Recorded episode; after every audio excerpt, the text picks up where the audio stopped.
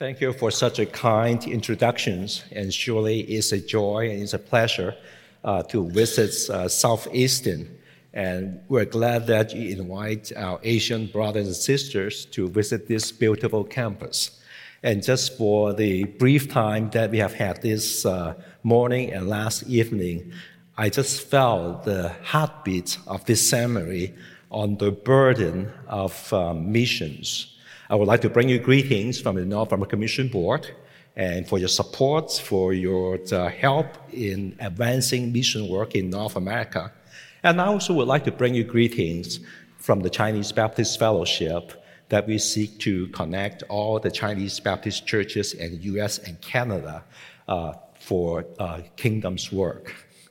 I came from Hong Kong, and uh, uh so I still watch the news on what is happening in Hong Kong uh, every day. And recently, I noticed something happen that caused a big uproar in Hong Kong. Do you know someone whose name is, uh, is called, let me see if I pronounce it right. English is my second language, no matter what, but this is not real English. His name is Lionel Messi how many of you know that I think if you're not from America, maybe you know him better because this is a person who played a real football. yeah. So he is an Argentina uh, professional soccer player, and uh, he's a World Cup winning star. So in the week before uh, February 4th, 2024, not long before the celebration of the Asian New Year's, um, people are excited that Messi is coming to Hong Kong. And the 40,000 tickets uh, with the price range between $113 to uh, $624 were sold out in a matter of hours. And uh, it was said that Messi's search was flying off the shelf, and you see uh, his face, his figure everywhere in the city uh, there were much expectation because hey, Messi is coming for a game in Hong Kong. And the government too are excited because, uh, well, we'll stir up the names of Hong Kong again. So they dedicate $2 million uh, for this event. Well, then the match came, February 4th. And this is what, this was what happened. As the spectators watched the game, and they watch. Messi was sitting at the bench watching the game the whole time. So they expect him to play, but what they saw was he was just sitting there and watching the game. And also, people noticed that he was just, just not sitting there and watching the game, and people saw him avoiding shaking hands with the government officials. So there were many different speculations. People were upset because people paid tons of dollars. People traveled far to come and watch him. So the speculations was, is this because um, some political agenda? He was not happy with the governments in Hong Kong, or maybe because they were not paying him well enough. So the officer answer was Messi was not playing because he was not feeling well. He, he has a swollen and painful groin injury. So, but however, in the news conference, the government said that, well, there was a contract signed between the government and the match organizer, require Messi to play at least 45 minutes, but subject to safety and fitness concern. So, I can see two things in this drama messy, if this is not really messy enough. The world soccer star was a man of authority. He said, Yeah, so 40,000 watching me, but I decide not to play. That was my right. Okay? So I can just say yes to myself. And, and also, he has his right in a way because the contract gives him the right not to play if he finds himself unfit at that moment. Now, wow, I think a lot of young boys in Asia and South America would be like to be a Messi in the future, to be a soccer star. Wow, I have my influence, I have my power, I can exercise my right at any moment. But when I think again, is now we are ministers of the Gospels. We are called to be servant of the Lord. What rights do we enjoy and how do we exercise our rights? Our text today is from 1 Corinthians chapter 9 verse 17 to 18. The Bible reads, "For if I do this willingly, I have a reward. But if unwillingly, I'm entrusted with a stewardship. What then is my reward? To preach the gospel and offer it free of charge and not make full use of my authority in the gospel. Let's pray.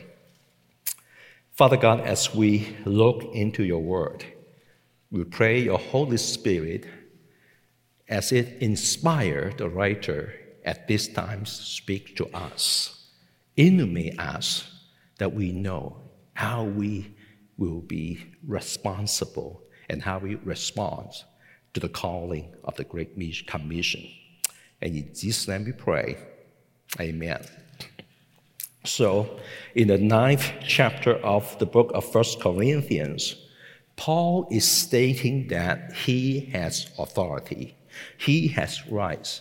But however, he seeks to not make full use of my authority in the gospel. The first thing we see is that Paul knows that he has authority as an apostle. Paul's statement comes out in his response to the challenge he faces in Corinth in the beginning of this chapter. Am I not free? Am I not an apostle? There are people in the church in Corinth that questions Paul's authority. Sometimes we may have that experience. Sometimes people think, hey, you're too old. Or sometimes we think that's too young.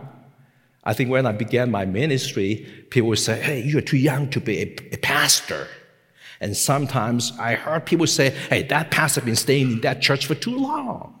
And sometimes that kind of questions is coming from our hearts. Am I really qualified to be a servant of the Lord?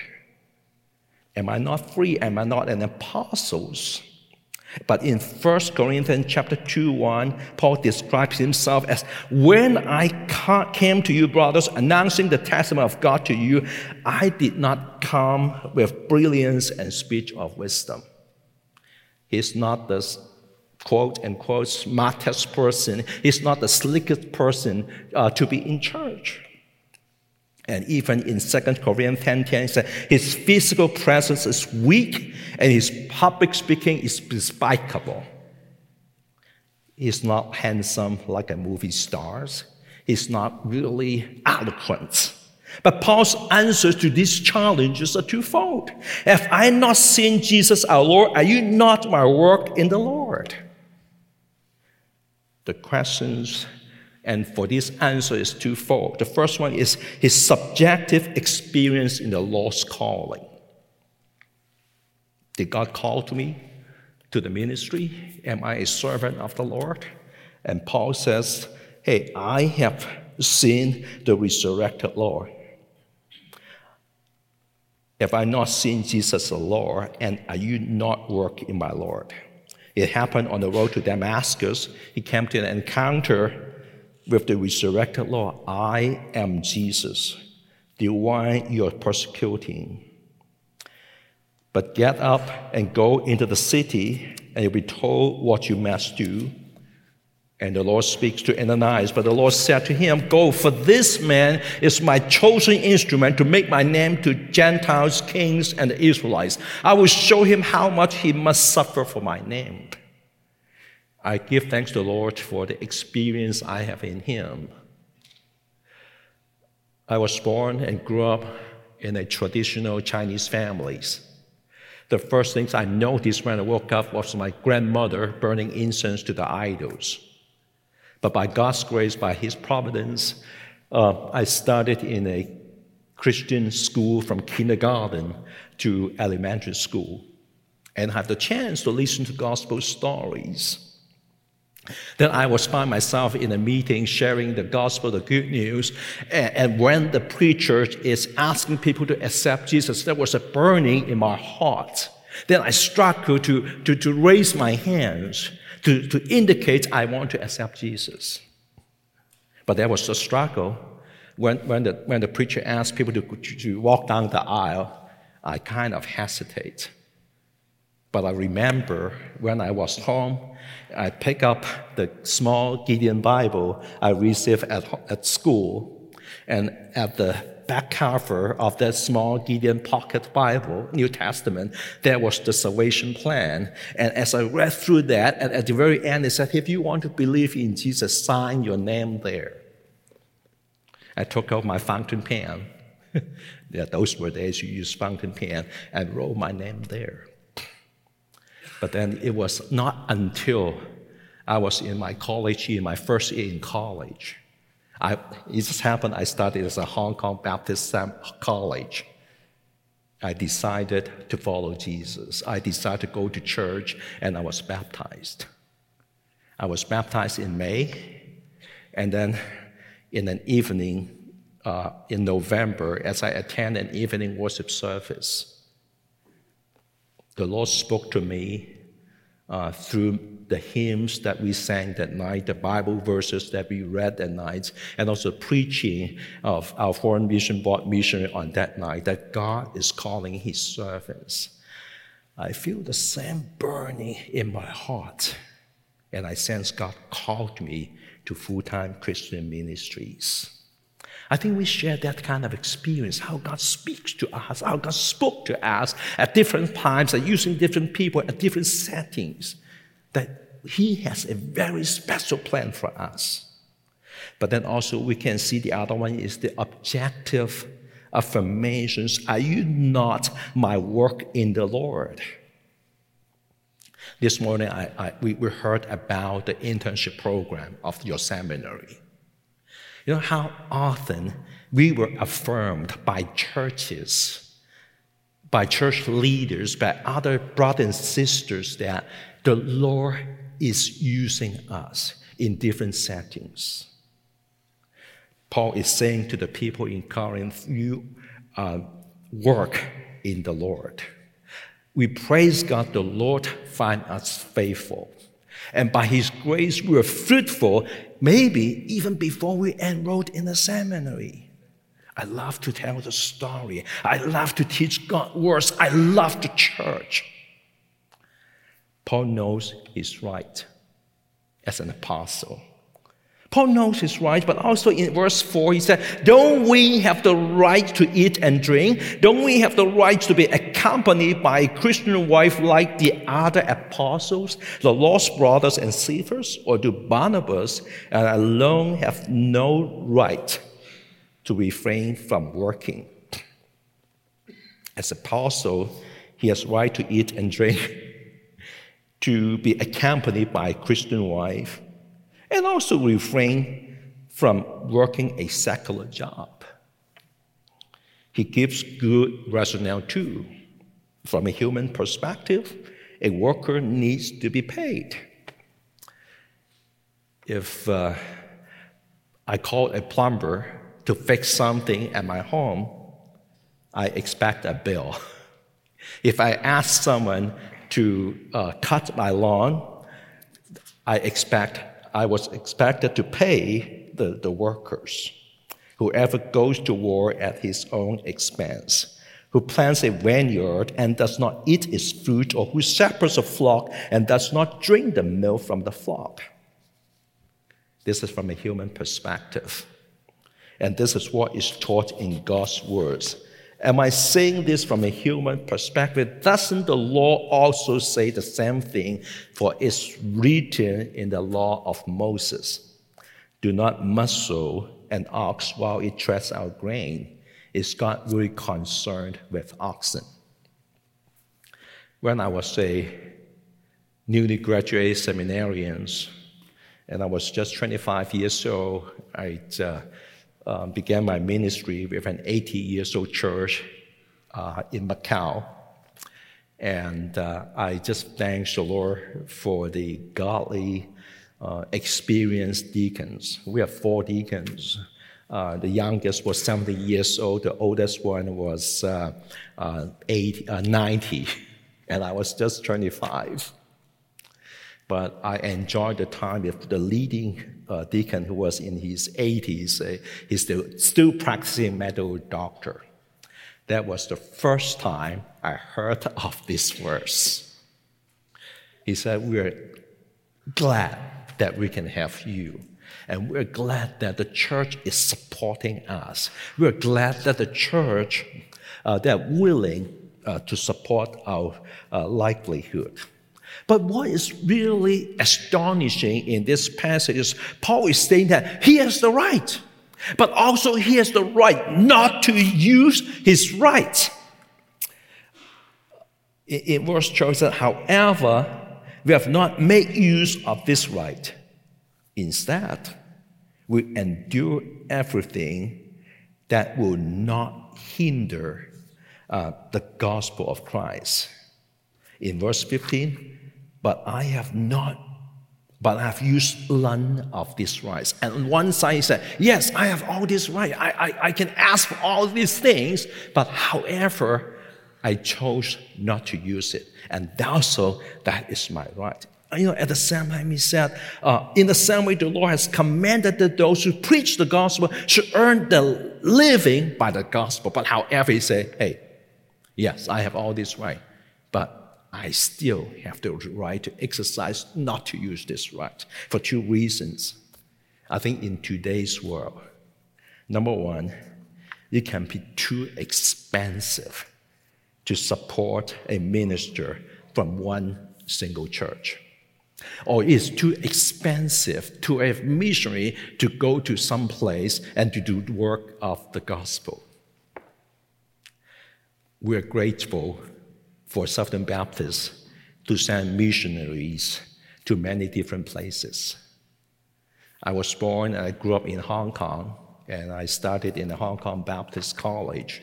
Many of these works cannot be done if the missionaries were not there. Um, I studied at the Hong Kong Baptist Theological Seminary. At that time, most of our professors are Southern Baptist missionaries. At that time, I think Hong Kong was not ready to have their own professors, but now we're glad that many of them they came to the States and received theological education because our missionaries they're willing to sacrifice themselves, leaving America, leaving the States to go to East Asia. I moved from Hong Kong to Macau and that was a different settings. While Hong Kong uh, was governed by the British and Macau was governed by the Portuguese, they have very different philosophy and a, a very different standards of living.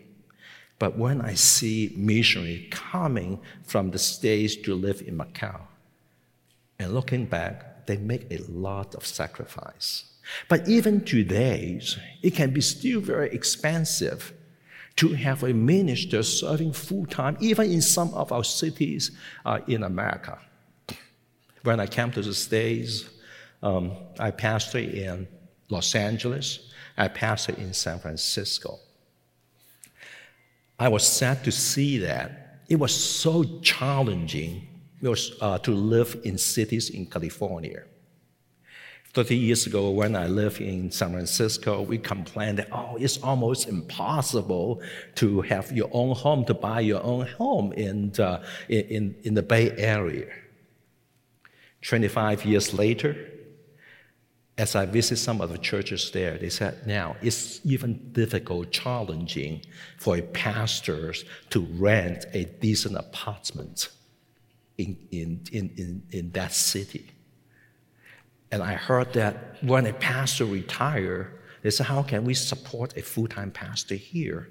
Because if, you, if a, a, uh, a landlord, they expect um, uh, the family to have uh, uh three times the rent as their income, then you're talking about $9,000 a month. Not many churches would be able to support a pastor with that kind of salaries. But also, it's also, Paul is stating, I'm out exercising that right because the gospel would not be hindered. So that we will no second guessing what is one's motive in preaching the gospel. So often people preach, people, give talks, uh, they expect to have income. So, oh, he's doing all this all for himself. You know how often we heard people say, hey, the church just wants our money. But Paul is saying that I am doing this, no one will question our motive. But Paul is also looking for the reward. Paul knows his right but he exercised his right not to use his right. The reason they will know the gospel of Christ. He's looking for a greater reward. For if I do this willingly, I have a reward. But if unwillingly I'm entrusted with a stewardship, what then is my reward? To preach the gospel and offer it free of charge and not make full use of my authority in the gospel. We were entrusted with a stewardship. We are the steward of the treasure. We are the steward of the gospel. We are the sower of the gospel seed and we have to be faithful to the work that was entrusted to us. As a steward, the expectation of us is to be faithful. And we are obliged to do the tasks that are given to us. We have, we, we have freely received the gospel, and so we will give freely. And we are saved by grace, and we live by grace. Doing it willingly, I have the reward. Doing it uh, willingly, I'm enjoying it. But if for whatever reason we're not willing to do what God wants us to do, the work is still there. When I moved to Atlanta, one of the chores I have to accept is mowing the lawn every week. Otherwise, the homeowner associates will send me a polite letter. yeah, this is something I have to do. Yes, I can say I hate it. I have to suffer for that. But also, I can see what a joy it is to have a clean, neat lawn that I, I, can, I myself can enjoy it. But nothing can compare with the work of the gospel ministry. Yeah, it's hard. Sometimes, as pastor, we have to counsel with people. Listening to people repeating the same story for over an hour is hard. Responding to an uh, emergency call is difficult. And sometimes sharing Christ, you know, uh, explaining our faith is demanding. Why have to do that? As a seminary student, it's hard. We have this academic uh, burden, and then you have to internship, and we have real few stretch. It's suffer. But also, yeah, we can do it. Yeah, I have to do that because the requirement of the seminary. Hey, but we still have to do that. But also, if I'm doing it willingly, we're enjoying it. There's a joy in there. Paul focused on the reward to preach the gospel and offer free of charge and not make full use of my authority in the gospel. No one has to pay to know Jesus, and the gospel is not hindered. Last month, the Chinese Baptist Fellowship sent me and the president of fellowship to a tiny island in South Pacific Ocean named American Samoa. So we flew, I flew from Atlanta, my uh, uh, president, he flew from New York, and we met in LA. We flew to Hawaii, and then from Hawaii, another five hours to that little tiny island where speed limit is 25 miles per hour. There was only a total population of about 50,000 people with 1,000 Chinese. We were there to celebrate the 40th anniversary of the first Chinese Baptist church of Pago Pago. It was a long flight, it was tiring, and the climate was different, and it's a totally different settings. But we were there to learn of the history of that little church. That missionaries coming from Taiwan 40 years ago to preach the Chinese population there. Many of them, they were going a lot of difficulties and challenges in their life. Actually, the, the Taiwan government first is to send a police officer to that island because that, that gentleman is still there. And he said, you know why they have to send a police officer to that island? Because the only reason Chinese reached that islands because they were fishermen.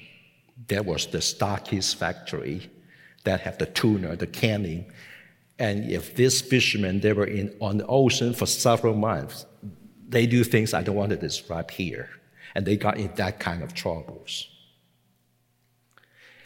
But mission was centered there, and life changes.